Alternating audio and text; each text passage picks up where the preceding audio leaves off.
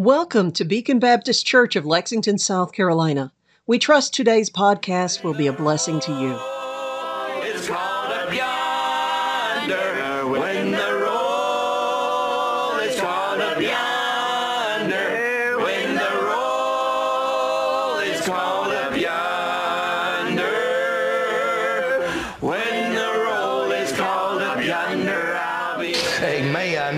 And amen. Here in Acts chapter number 8, of course, we come to a book that has become one of my favorite uh, books of the Bible, and that is the book of Acts.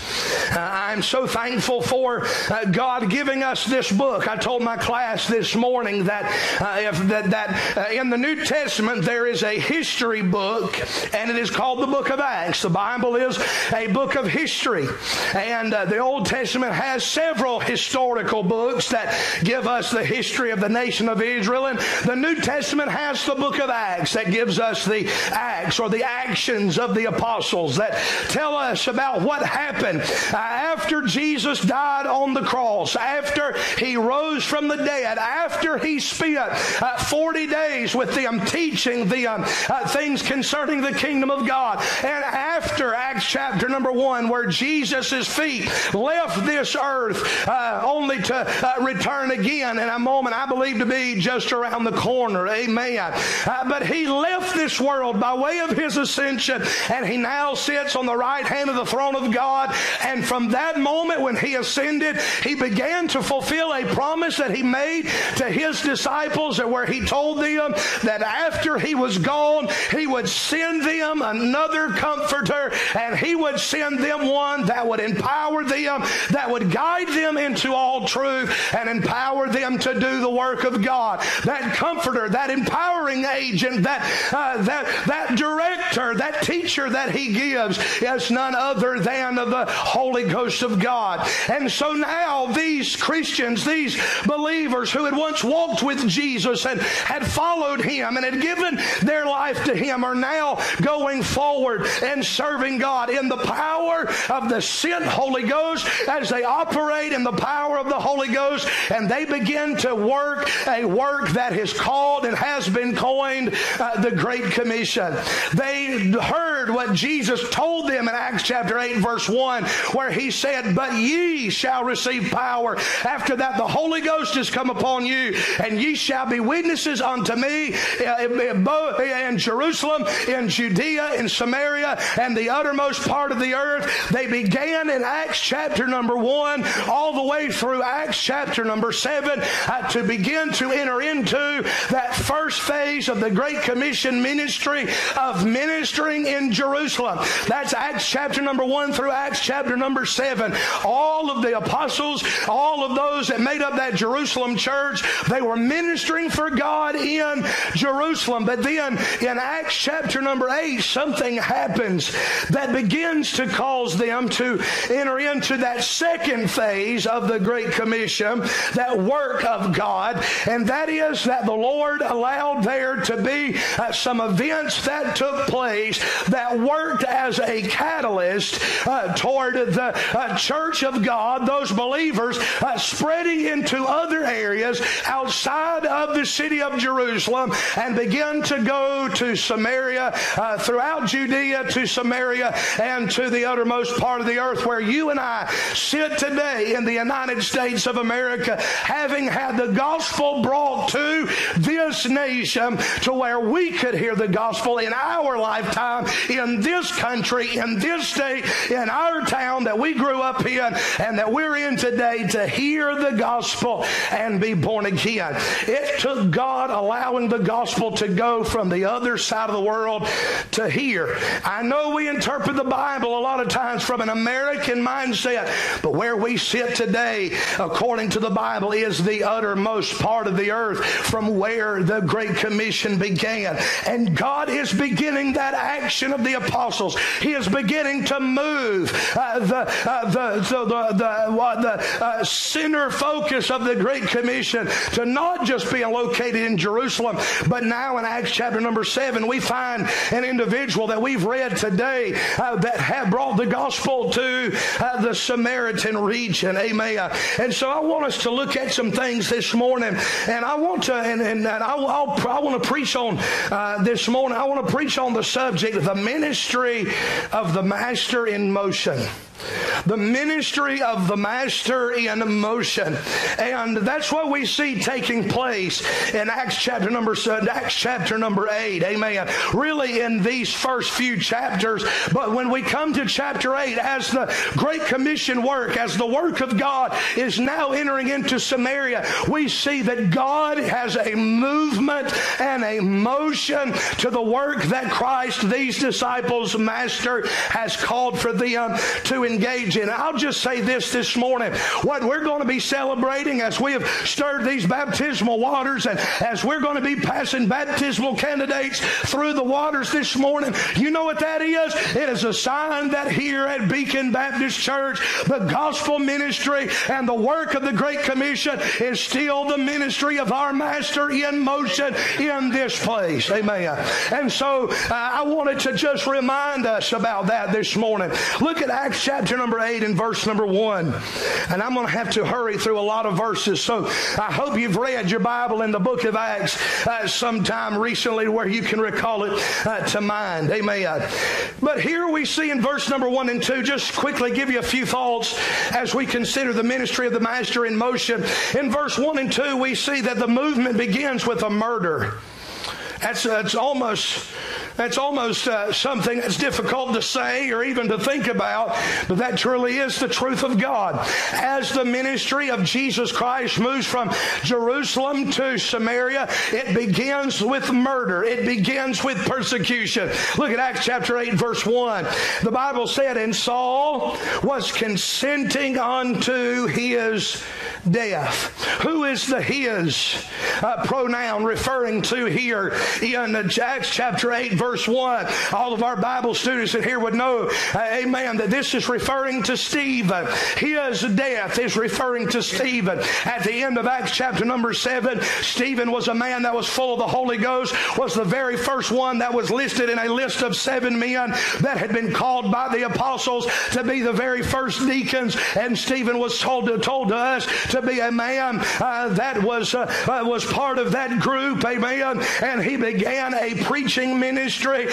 Steve, I've said this before to you guys. Amen. So just bear with me for repeating it. But Stephen was a man who preached his first, his last, and his only message all wrapped up in the same sermon. Amen. You know you've got to be preaching rough where the people hear you for one sermon and they say, That's it. I'm not going to take any more and I'm not going to give him the chance to preach anybody else. We're just going to kill him right here where he stands. We'll uh, stone him to death. And we know the story of Stephen Stephen, how he was faithful and how God gave him a vision of heaven of Jesus standing on the right hand of the throne of God as he exited this world in a wonderful testimony for the cause of Christ. And the Bible says this about Saul of Tarsus in Acts chapter number 8 and verse number 1. This is the man that would later be saved by the grace of God and be known later in Christian history as the Apostle Paul. The Bible says this about this murder that took place. And that, by the way,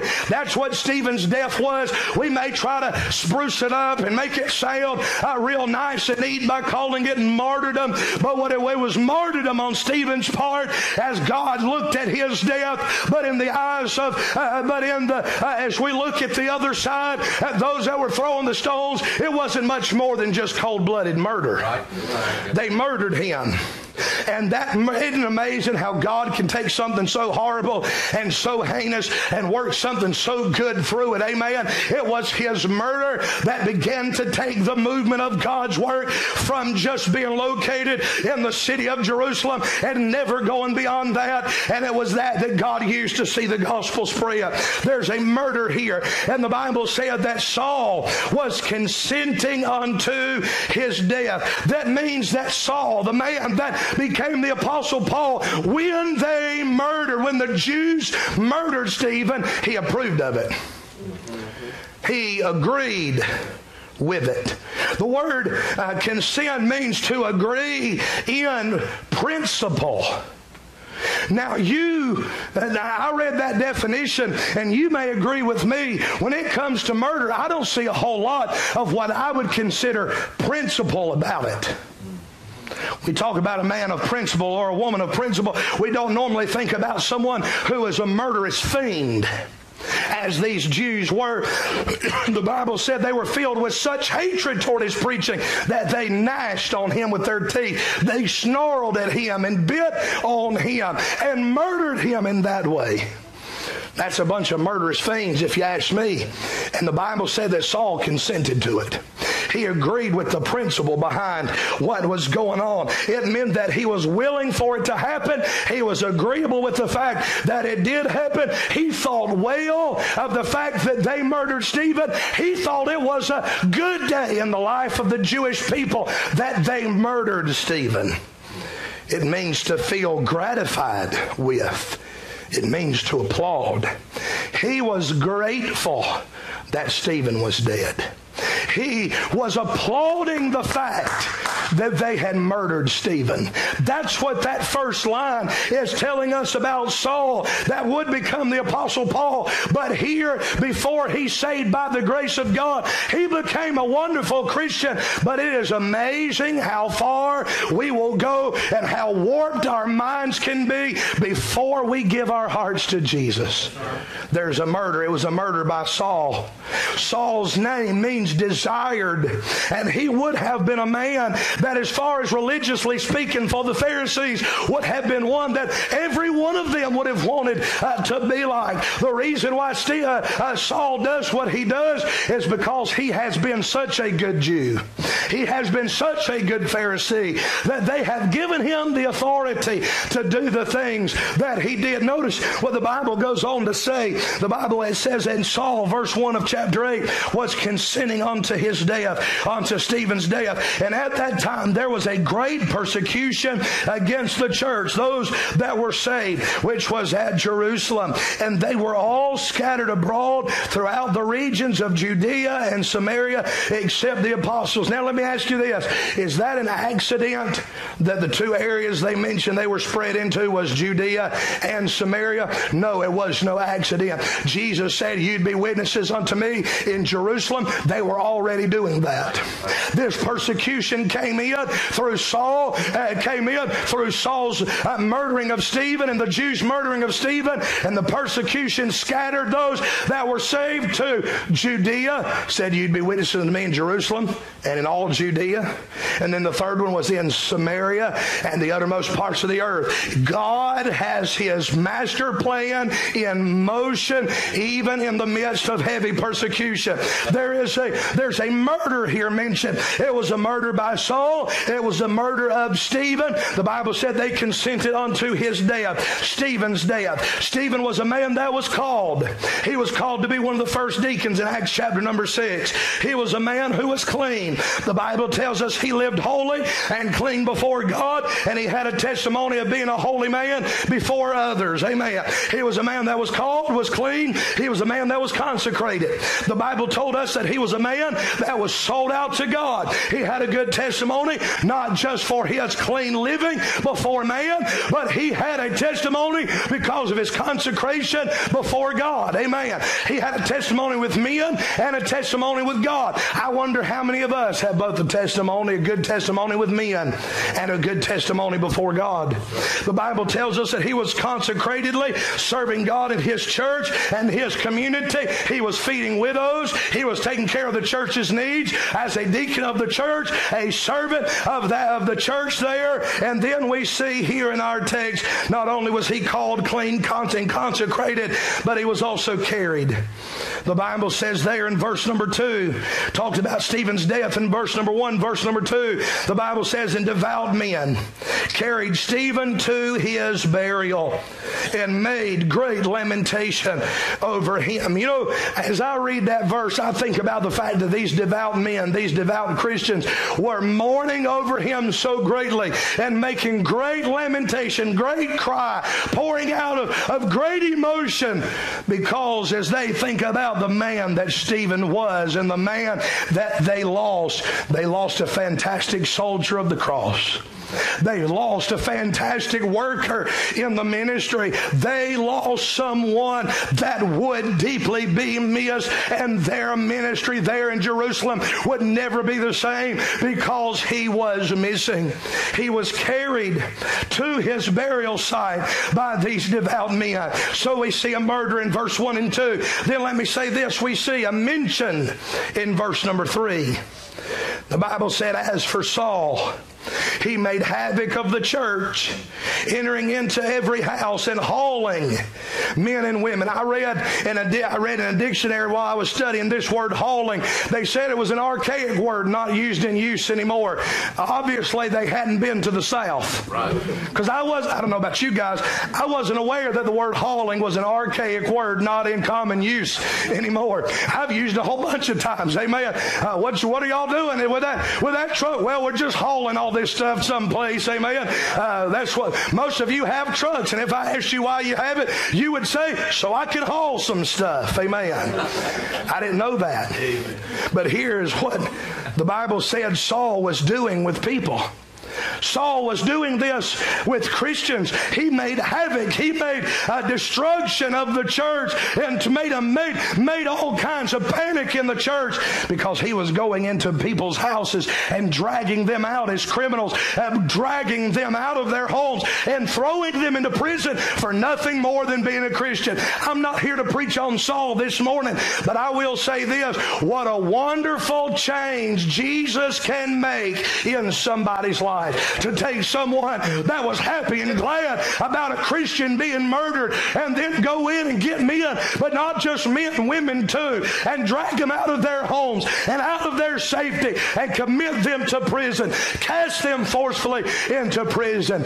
And then, not too very long after he's doing all of this, the Bible said he met the Lord Jesus Christ on the road to Damascus, and he was never the same. The one they used to persecute the church and persecute those they named the name of Christ became the chief one that declared and preached Jesus to the ends of the earth. Amen. We see a mention here. Verse number three. All it is is simply here in the biblical history of this book of Acts a mention of what kind of man uh, the, the, uh, Saul was before he was saved and what his actions were at the time. Amen. We see a murder. We see a mention. Now look at verse 4.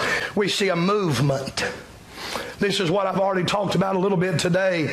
The Bible said in verse 4, therefore, because of that persecution, because of what Saul was doing, the Bible said, therefore, they that were scattered abroad went everywhere preaching the word. Our God, as I've stated this morning already, is a God who is able to work all things together for good. He is a God that is able to take something as much as as terrible as, as Saul take, making havoc of the church and the, the, the religious leaders of the Jewish people uh, trying to stop uh, the movement of the Master's ministry, to stop uh, the, the, the uh, propagation of the gospel and the increase of the love of the church of Jesus Christ in its earliest days. And God was able to take the effort of persecution against the church and move this church in the next phase of the Great Commission. And the Bible said, as they went, persecution is still a reality. Yes. Being cast into prison is still a reality. It is not vogue to be a Christian right. yet, and I would say this it never really has been. Right. It's, it's not, you're not going to find Christians in this day making a name for themselves in a political arena in a positive way. Usually, if there's a name made for them, there's usually somebody trying to kill them. But the Bible said this, and I was convicted as I studied this passage. The Bible said they're running from persecution, which, by the way, does not show cowardice. It shows wisdom because if they get killed, the gospel doesn't get preached. Right, right. The apostles still stayed in Jerusalem. The Bible said that they were scattered everywhere except the apostles. Those men stayed where God had put them, and even in threat of their life, they stayed in Jerusalem to make sure those wicked Jews still got the gospel. But for all of the others, they went elsewhere, and everywhere they went, they preached the gospel. Even though they could have lost their life for it, they were still faithful for the cause of Christ. And I've said this before, but those men were willing to lose their life for the gospel. And here we are, a bunch, just a bunch of fearful Americans. Amen. We won't go across the street and tell our neighbor. We won't invite somebody to church because we're afraid of what they may say. We won't stand up and be counted as a Christian. And we have fear. And they went everywhere they went and they preached Christ everywhere they went. They let everybody know that they were a Christian and thankful for it.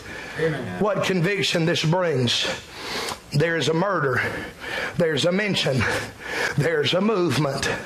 But today I want us to talk a little bit about in verse in verse number 5 we see a man.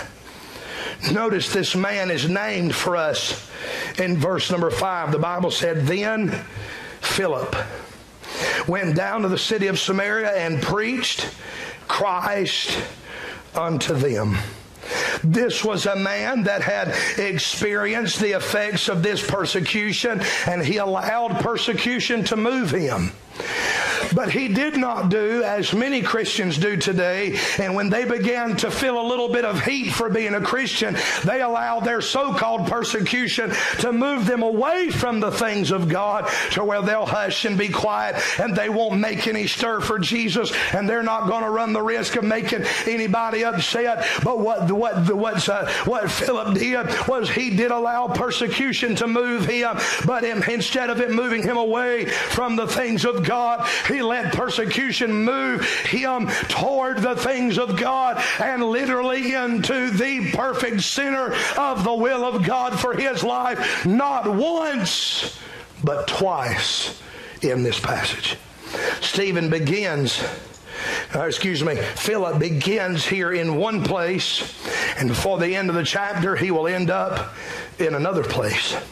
This man Philip is a man that is mentioned here in the Bible. In the passage that we're reading from uh, this morning is the lengthiest passage of what we know about him in the Word of God. To be honest with you, there is one more passage that mentions him outside of this, and it's Acts chapter number 20. And all that says is they entered into the house of a man by the name of Philip the evangelist as far as our details about who he is, the kind of life that he lived, and the conversations and the ministry that he had that was in motion for the master. This is the majority of what we have. He is a man that I say, I'll say this morning, first must be clarified.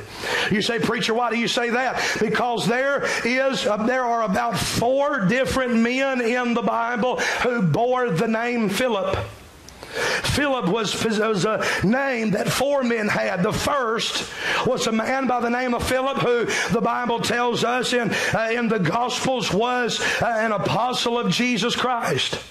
The second Philip was the disinherited son of Herod the Great, who the Bible tells us in Jesus' ministry was the husband of Herodias and the brother of Herod Antipas, the tetrarch of Galilee, who was responsible for beheading John the Baptist. The Bible tells us of a third Philip, which most historians believe to be another son of Herod the Great, who for some reason he also decided to name Philip is known in history by other names, but did bear the name Philip. He's mentioned in Luke chapter number 3 and verse number 1 as the tetrarch of, of Iturea. The Bible here tells us of a fourth Philip. So you have the apostle, you have a son of Herod the Great that was seen as an embarrassment to his father, completely disinherited, and had no real public life at all. Then you had one that was his father's essentially redemption son that was uh, given his own rare area of influence and authority. And now you have this man in Acts chapter number 8 by the name of Philip, who was one of the first of uh, the second name mentioned after Stephen of the seven deacons that were called. Amen. So he's a man that must be clarified. We've got to figure out which Philip we're talking about. It's the one that was a deacon. Amen. But then not only is he a man that must be clarified, but he is a man who may be commended. You say, Preacher, what are you talking about? Think about what the Bible says here in verse number five. The Bible said, Then Philip went down to the city of Samaria and preached Christ unto them. As far as we know in the biblical record, outside of Jesus himself, who had the John chapter number four experience with a woman of Samaria, as far as we know, Philip was the very first Christian evangelist to the Samaritans. When he, the Bible said that he went down to go to the city of Samaria to preach Christ to them. Think about this. The Bible says that he went down, but he didn't do so in a way that many people do. And in the scriptures, when the Bible said they went down, talking about going down to an area of wickedness, the Bible talks about Jonah going down. And that was him running away from the command of God for his life. The Bible talks about that Samson went down and had unholy relationships with women that he was not married to. Down is always a bad direction to go in your life. You don't want to go down, you want to go up. But here we find that Philip went down and it wasn't for the wrong reasons. He went down because God was leading him to go down. And it's because there are people, amen, going down. If it is a picture of living a sinful life, there are people down there who need the gospel, and God sent a Christian servant to them that was submitted to the will of God to go down. He should be commended for going down. Many will refuse to go down to help one anyway, to help someone to come to come to Christ or to be saved. Uh, many don't want to be inconvenienced by going down to help anyone. But Philip was willing to go down.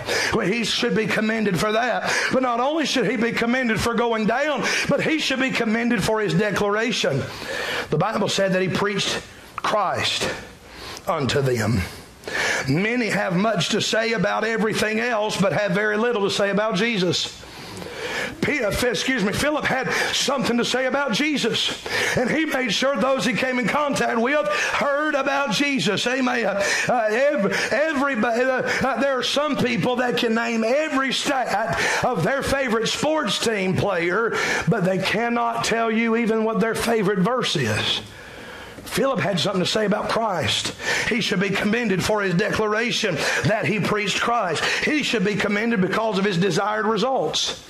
Verse number six says, uh, after he preached Christ unto them, that the people with one accord gave heed unto those things which Philip spake, hearing and seeing the miracles which he did. Let me ask you this when was the last time that you, I, or we had those kind of results?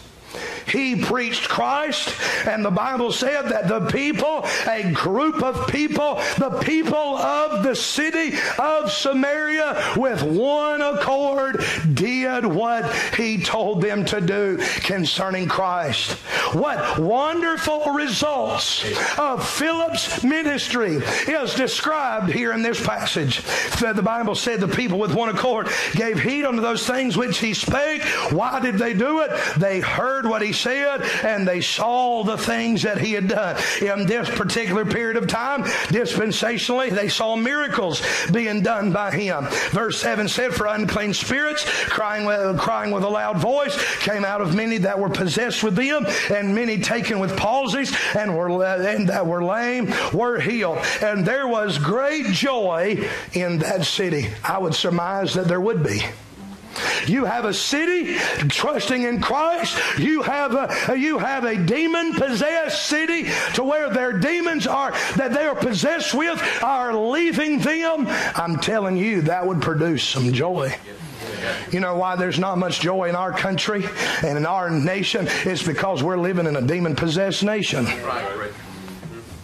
You get if we get rid of all the demons, amen. Our nation might be able to have some revival and some joy, amen. The Bible here says that, and by the way, again, I don't have time to preach on uh, the, the, the, way different things work dispensationally when it comes to healing and things. That's another message for a different day. But in this period of time, dispensationally, they are still underneath the realm of the Mark chapter 16 Great Commission, where he told them that they were to go and preach the gospel gospel. But then it said, These signs shall follow them which believe. And one of them was that there would be evil spirits that would be cast out. It's in the same context. There is this great commission of Christ is on the move. The master's plan is on is in motion here in this passage. And so there's great results taking place in this city. But also let me say this, he should be commanded for his departure. You say, Preacher, why should we commend him for his departure? Look at verse 26. I know I'm skipping a bunch of verses. I have to. I don't have time to deal with Simon the sorcerer. You keep that in context with verse 7 there. There's, let me just put it this way.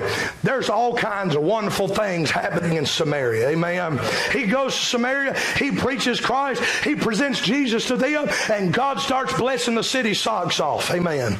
By the way, that's what happens when you let Jesus get in your life. That's what happens when you let Jesus get in your home, get in your town, get in your country.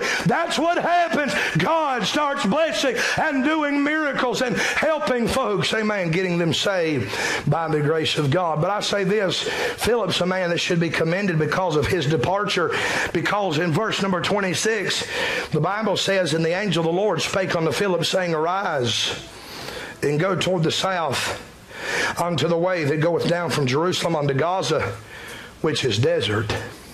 You say, Preacher, that doesn't mean very much to me. I promise you this if you were a preacher of the gospel, it'd mean something to you because I know as a preacher, if I'm in a meeting where God is just blessing and God is moving and God is stirring, and then there's another place to go, amen, and preach, that's fine. God called you, but it's hard to leave. Yes. Can you imagine? He preached First time in Samaria, and they just readily received what he said, and God did a major work. The people are being saved, demons are being cast out of people, and God says, Now while you're there, and I've been blessing the way I have been, and using your life the way I have been, I'm going to send you to somewhere else. He said that he was sending them. Again, I'm preaching a ton of things in a short amount of time. But he notice he says he's sending them on the way from Jerusalem to Gaza. The word Jerusalem there, it means peace. An area where they was that that that area, amen, was was a, that meant part of his ministry. They were receiving him peacefully but he had to go he had to go toward Gaza. Gaza was a Philistine stronghold and the word the word Gaza literally means fortified. In other words, it means that they're going to have walls up heavily fortified area. You're going to go from a place where you preached and they got saved. But I'm going to send you to a place you're going to preach and everybody in town is going to have walls up. I think I've been in a Gaza Baptist church from time to time. You see why there is a condemnation, a commendation rather, that he deserves just for being willing to go? Yes, sir. Can I say this? When we come to church and we have meetings like we had this week, I feel like we've had a pretty good service this morning. Amen. And you come in here and we have revival and we have a good time and we shout the praises of God and worship God. But then you got to go out to an area where you're going to be called to present Christ to someone that's gotten more than their fair share of walls up. It may be hard to leave the glory of the house of God to do the work of the ministry out there, but that's what God's called us to do. And when God called Philip Philip to leave the crowds and to leave the revival efforts. He called him to go to Gaza where he knows he would meet somebody and there'd be walls up in that region. And he did not know what he was going to face when he got there. The Bible tells us all that he faced. God called him to lead a revival where an entire city is hearing his preaching and getting right with God to where now he is called to give the gospel to one eunuch sitting in a chariot by a roadside. Sitting there With the book of I'm, I'm again, I'm, I'm trying to shorten a lot of stuff. Amen. You read the Bible at home. Amen. I, will tell you what it says. We'll read instead of me reading it with you. I'm just trying to summarize. Y'all know that's hard for me. I can do it, but it's hard for me. I don't like doing it. But Philip will encounter a man that the Bible calls a eunuch. He works for a lady from Ethiopia that is a queen of the Ethiopians by the name of Candace. She has put him in authority of all of her treasury. This is a very important man that has as much as you would imagine for the world to have. These eunuchs would oftentimes be tasked with taking care of monarchs in their bedchambers. They were guards. This one had risen above the normal rank of a eunuch, which is a bedchamber guard that protected them to where now he the, she the, the queen is not only letting him be in charge with her life, but also with every bit of her livelihood. He is a man, the Bible says, is of great authority. He has power, he has prestige, no doubt he has wealth, he definitely has influence, but what he did not have was an understanding of Christ. Right.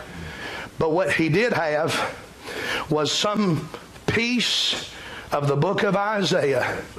And out of every scroll that he could have taken on a journey with him, out of every piece of scripture he could have had, when God sends Philip to him. And the Bible said he sent him there, and the Bible said this that Philip saw him and ran to him. Literally, I looked it up. Y'all know I like to look it up.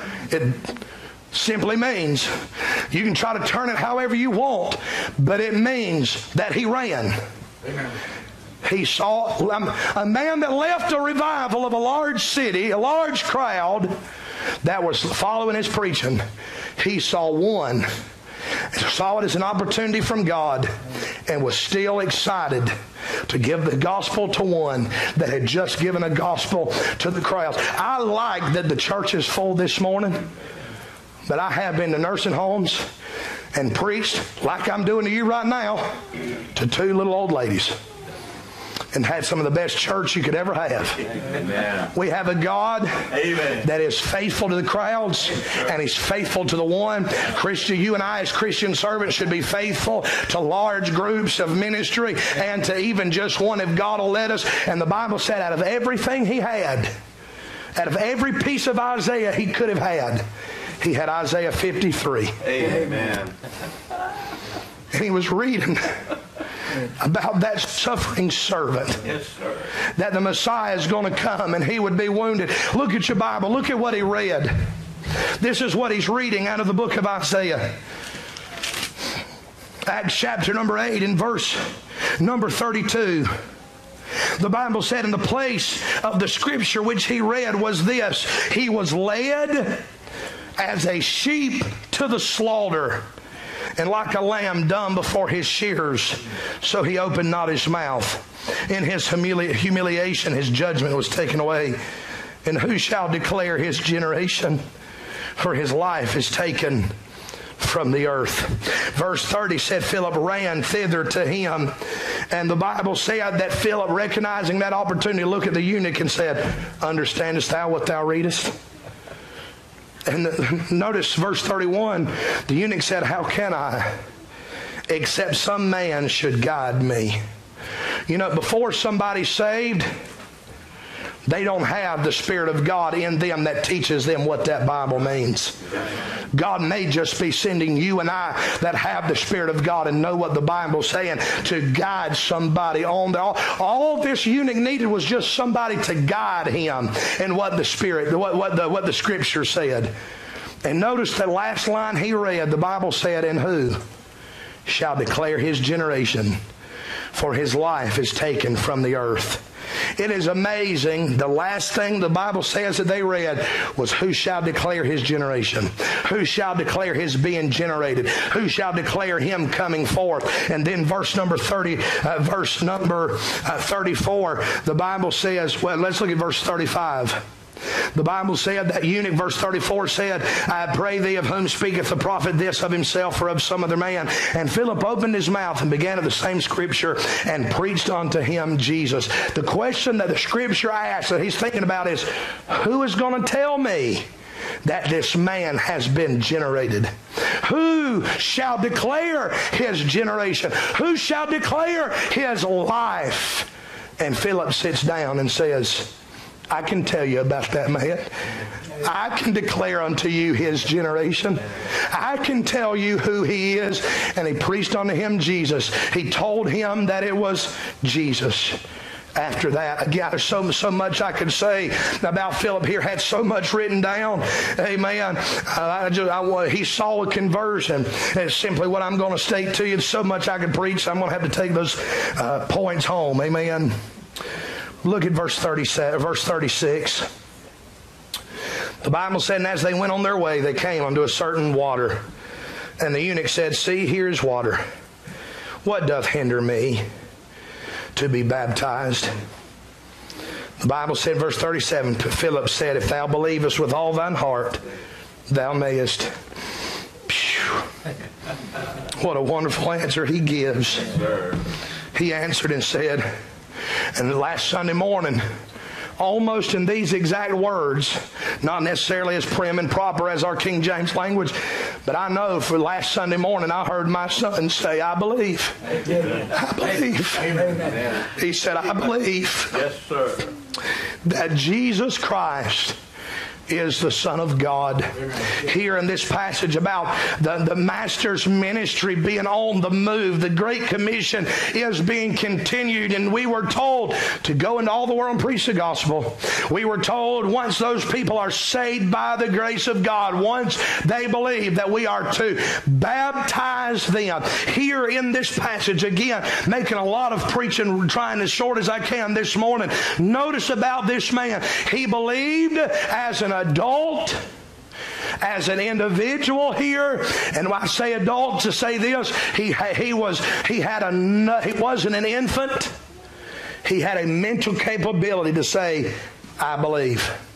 When you baptize someone as an infant, you can't, like the Catholics do and like the Lutherans do, they cannot baptize that infant and say, This baby believes. He doesn't have the capability to believe. He's just an infant. For this baptismal service to take place, someone has had to have said to the officiant that I have believed that Jesus Christ is the Son of God. And the Bible here tells tells us about that baptism. He said, Here is water. What doth hinder me to be baptized? Here he is looking at a body of water. When he said, Here is water, he's not looking at one of these. Here is water. so whether or not I do this and fling water. Here is water. What doth hinder me to be baptized? I even I believe what keeps me from doing this as a mode of baptism or doing as some do, if the Wesleyans do, and others will take the Methodists as well, take the pitcher of water and pour it over someone's head. Why is it if here is water, amen, there's water in here, but there's also water in here? Notice what he goes on to say. He says in verse number in verse number 38 when that eunuch said, I believe that Jesus Christ is the Son of God, the Bible said that immediately. By the way, guys, and if you haven't been baptized but you've been saved, I'm not fussing. We have one this morning that was saved sometime in the past but is getting baptized this morning. I commend that. Yeah. But I'm your pastor, and as your pastor, I will tell you what I believe the passage here is teaching, and that is that it is not God's will for anyone to linger around about the idea of baptism.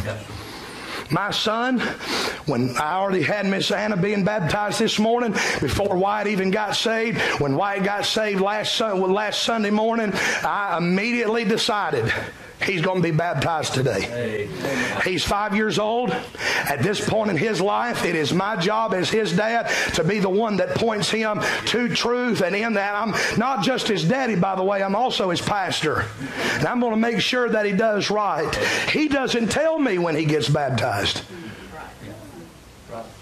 Here, the Bible said, He said, I believe. I was there when my son called on Christ. And the Bible said that Philip immediately at that moment said, Let's make this chariot stand still. There's water over here. We can take care of business right now. If baptism in that verse is said to be the first step of obedience into having a Christian life, why linger around as, as someone that's saved? Without ever taking that first step. This is a first step into, into walking with God. And I, I, I hate to say so many of our churches are failing believers by not telling them that. I'm not fussing at Miss Anna this morning because she hasn't been uh, hadn't been baptized until now. I, and I, I'm not trying to be disrespectful, but somebody failed her by not teaching her that it is important to be saved and as soon as you can be baptized. I'm going to make sure my boy knows better. And the Bible here says again uh, that that was just a little extra. But no, here's what I was after. He commanded the chariot to stand still, and they went down. Both of them, Philip and the eunuch, went down into the water. I, I'm bigger than most and smaller than some. But it don't matter if I was the smallest, the smallest person in here, I ain't fitting in there. I can barely fit my, some of my fingers in the top of that bottle. I can't get in there. Amen. Why are we doing this instead of doing that? Because if I dip my finger in here and I fling water at somebody and sprinkle them, I did not get down in water and neither did the baptismal candidate. The Bible says here, verse number 38, they went down, both them into the water, both Philip and the eunuch. You think God's wanting to highlight that? And he baptized him. By the way, the word baptism means complete immersion. Right. It lit- the Greek word literally means to be made fully wet. Yes, sir. If, if, when I baptize these folks, if we can't look at them and say, yep, they're fully wet, I didn't do my job. They're not baptized yet. That's why me and Brother Caldwell in the past have had to work on baptisms to get people fully wet. Amen. Yeah. The Bible said in verse 39, and when they were come up out of the water. Baptism means full immersion. Baptism means you've got to go all the way under, and there is a you have to go down far enough where you can say that you came all the way up out of the water. Here in this passage of Scripture, we find Philip taking that message of the death and the burial and the resurrection of Christ, taking it from Jerusalem. It is spreading because of persecution through Judea. It has come to Samaria, and now a, a sinner from Samaria has given their heart to Jesus, and he's preached the gospel to every creature. Every, every, he preached the gospel to that creature. He believed, believe on the Lord Jesus Christ and thou shalt be saved. He believed the next step, the master's ministry in motion, the next step of the Great Commission, once they're saved, is to baptize them. Then you disciple them and you continue that process. That's the Great Commission. One pastor I sat under one time, uh, Pastor Travis Blackwell, made this statement that in a local church you are to win them, wet them, and work them. That's what we're going to start doing today. That's what we're doing this morning. Amen. In the Bible, what we're, I wanted, I, I, I, again, this probably was all over the place. And a lot of it's because I only preached about half of this and summarized a third of it or something. But let me say this I wanted you to see that what we're doing this morning is something that is just intrinsically biblical. We're, we are in the 21st century doing exactly what Jesus told the first century church to do. And in 2,000 years, this New Testament church is still doing what Jesus said to do. God is taking, I'm so, aren't you glad that God's gospel, the doctrine of Christ, is the, the Word of God endures to all generations, and anyone that wants to be saved can be saved saved. 2,000 years ago, that was the case. In the first century, when this eunuch got saved, that was the case, and it's still the case today. And the baptism we're going to have here in just a moment is nothing short of proof of that. Amen. Every head bowed, every eye closed. I hope you're saved. I hope you're thankful to be saved. I hope you're working in the work of the Master's ministry that is in motion. And I hope you will be a part of the ministry of this church as we seek to endeavor to do the work of Christ as He moves it from Lex- this church here in Lexington to our community, to our state, and around the world. Thank you for making us part of your day. We would love to hear from you. Please find us on Facebook or at our website, bbclexington.com.